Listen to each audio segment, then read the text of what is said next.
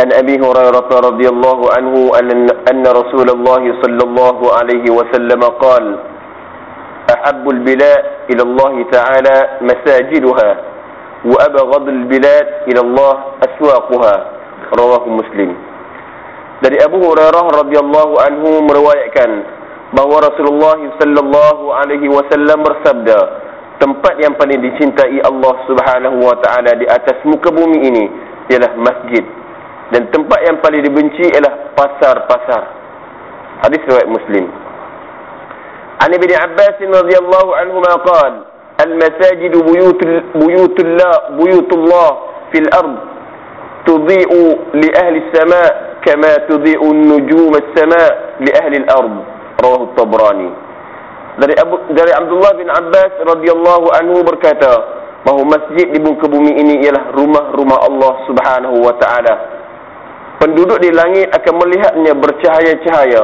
sebagaimana penduduk bumi melihat bintang-bintang di langit yang bercahaya.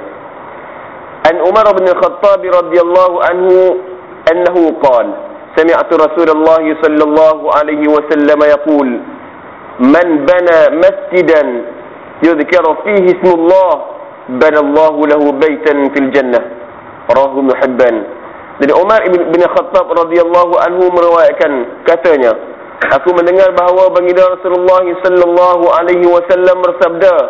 barang siapa yang membina rumah-rumah Allah Subhanahu wa taala yang memasukkan di dalamnya nama Allah Subhanahu wa taala Allah Subhanahu wa taala binakan baginya rumah di dalam syurga.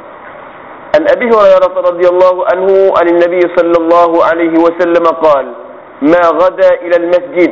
من غدا إلى المسجد وراح أعد الله له نزله من الجنة كلما غدا أرواح رواه البخاري dari Abu Hurairah radhiyallahu anhu meriwayatkan bahawa baginda Rasulullah sallallahu alaihi wasallam bersabda Barang siapa pergi ke masjid di waktu pagi dan petang Allah Subhanahu wa taala akan menyiapkan hidangan sebagai tetamunya di dalam syurga. Setiap kali dia datang pagi atau petang, dia akan dilayaninya sebagai tetamunya. An Abi Umamah radhiyallahu anhu qala, qala Rasulullah sallallahu alaihi wasallam, al-ghudu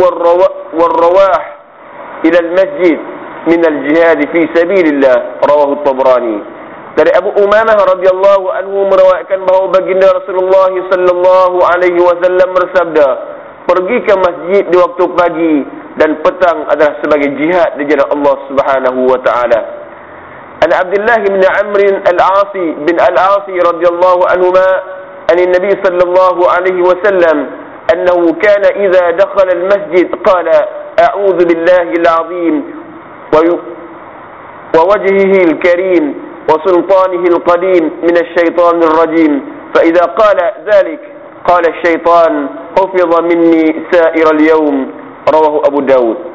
dari Abu dari Abdullah bin Umar radhiyallahu anhu meriwayatkan bahawa apabila baginda Rasulullah sallallahu alaihi wasallam memasuki masjid beliau akan membaca doa ini a'udzu billahil azim ووجهه الكريم وسلطانه القديم من الشيطان الرجيم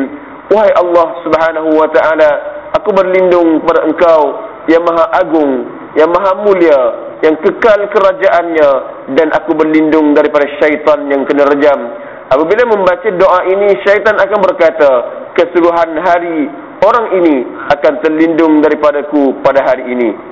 An Abi Sa'id Al-Khudri radhiyallahu anhu qala qala Rasulullah sallallahu alaihi wasallam man alifa al-masjid alifahu Allah rawahu tabrani jadi Abu Sa'id Al-Khudri radhiyallahu anhu meriwayatkan bahawa baginda Rasulullah sallallahu alaihi wasallam bersabda, barang siapa mencintai masjid, dia akan dicintai oleh Allah Subhanahu wa taala.